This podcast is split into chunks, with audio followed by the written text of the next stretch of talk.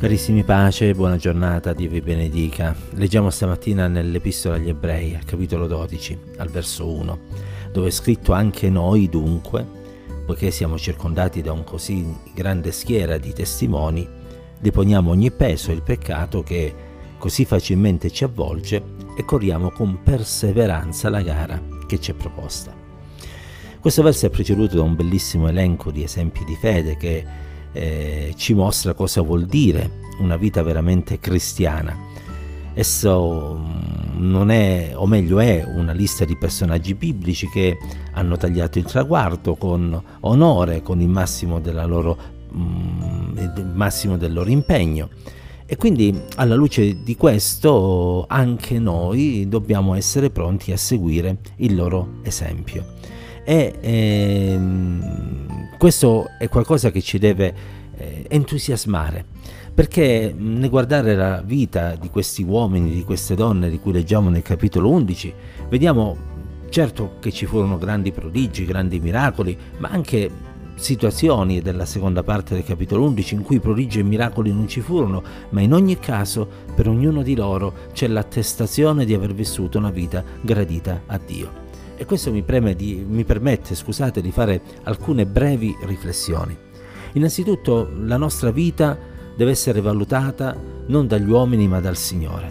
E questo non vuol dire che possiamo fare tutto quello che vogliamo, ma che dobbiamo fare tutto quello che piace al Signore, perché Lui sarà colui che avrà il diritto di giudicare la nostra condotta.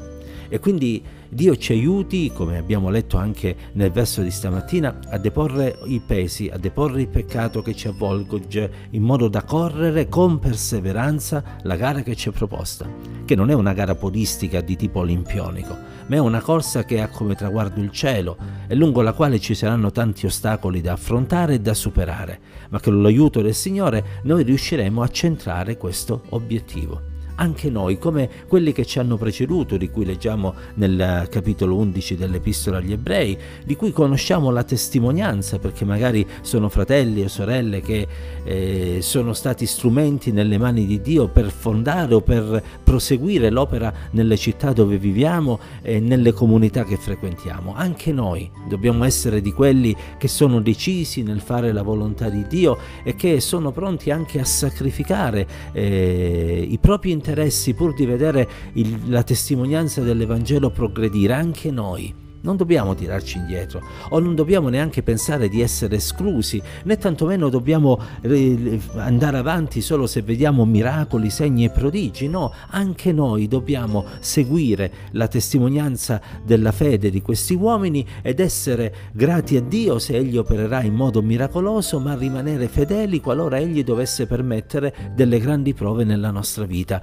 Anche noi ci vogliamo unire a questa schiera di testimoni che ha fatto la storia della fede, che ha permesso al nome di Dio di essere conosciuto da popoli, nazioni diverse tra di loro. Anche noi vogliamo essere di questi.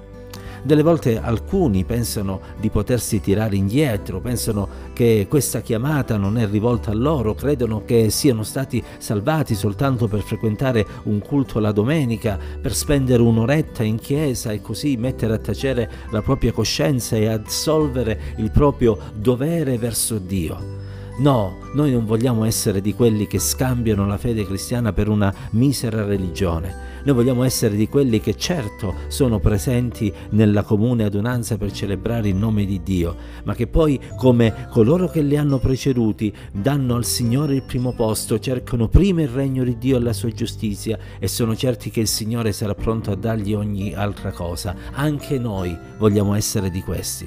Vogliamo essere come quella donna che mise due spiccioli nella cassetta delle offerte e venne elogiata da Gesù perché aveva messo tutto quello che aveva per poter vivere. Anche noi vogliamo essere di questi.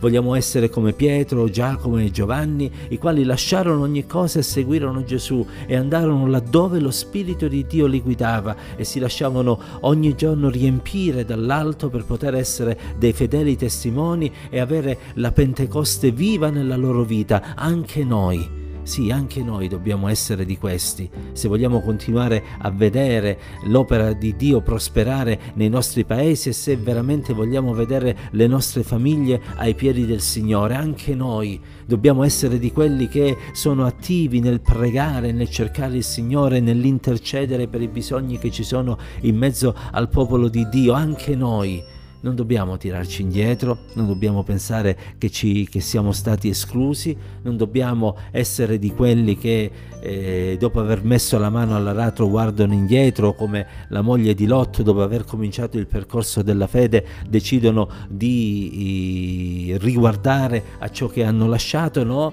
noi vogliamo volgere lo sguardo verso Cristo, verso la meta, verso ciò che ci attende, perché, perché ciò che ci è stato preparato è molto più glorioso di quello che abbiamo lasciato, perché quando guardiamo a Cristo allora la fede si forma, cresce e si sviluppa e noi andiamo avanti, come dice un nostro vecchio cantico, di valore in valore. Anche noi, sì, fratelli e sorelle, facciamo la volontà del Signore, amiamoci gli uni gli altri, serviamolo con tutto il cuore, non risparmiamoci, ma quando si tratta di fare qualcosa per il Signore, Dio ci dia la grazia di essere i primi a dare il nostro contributo, perché di questo il Signore si compiacerà.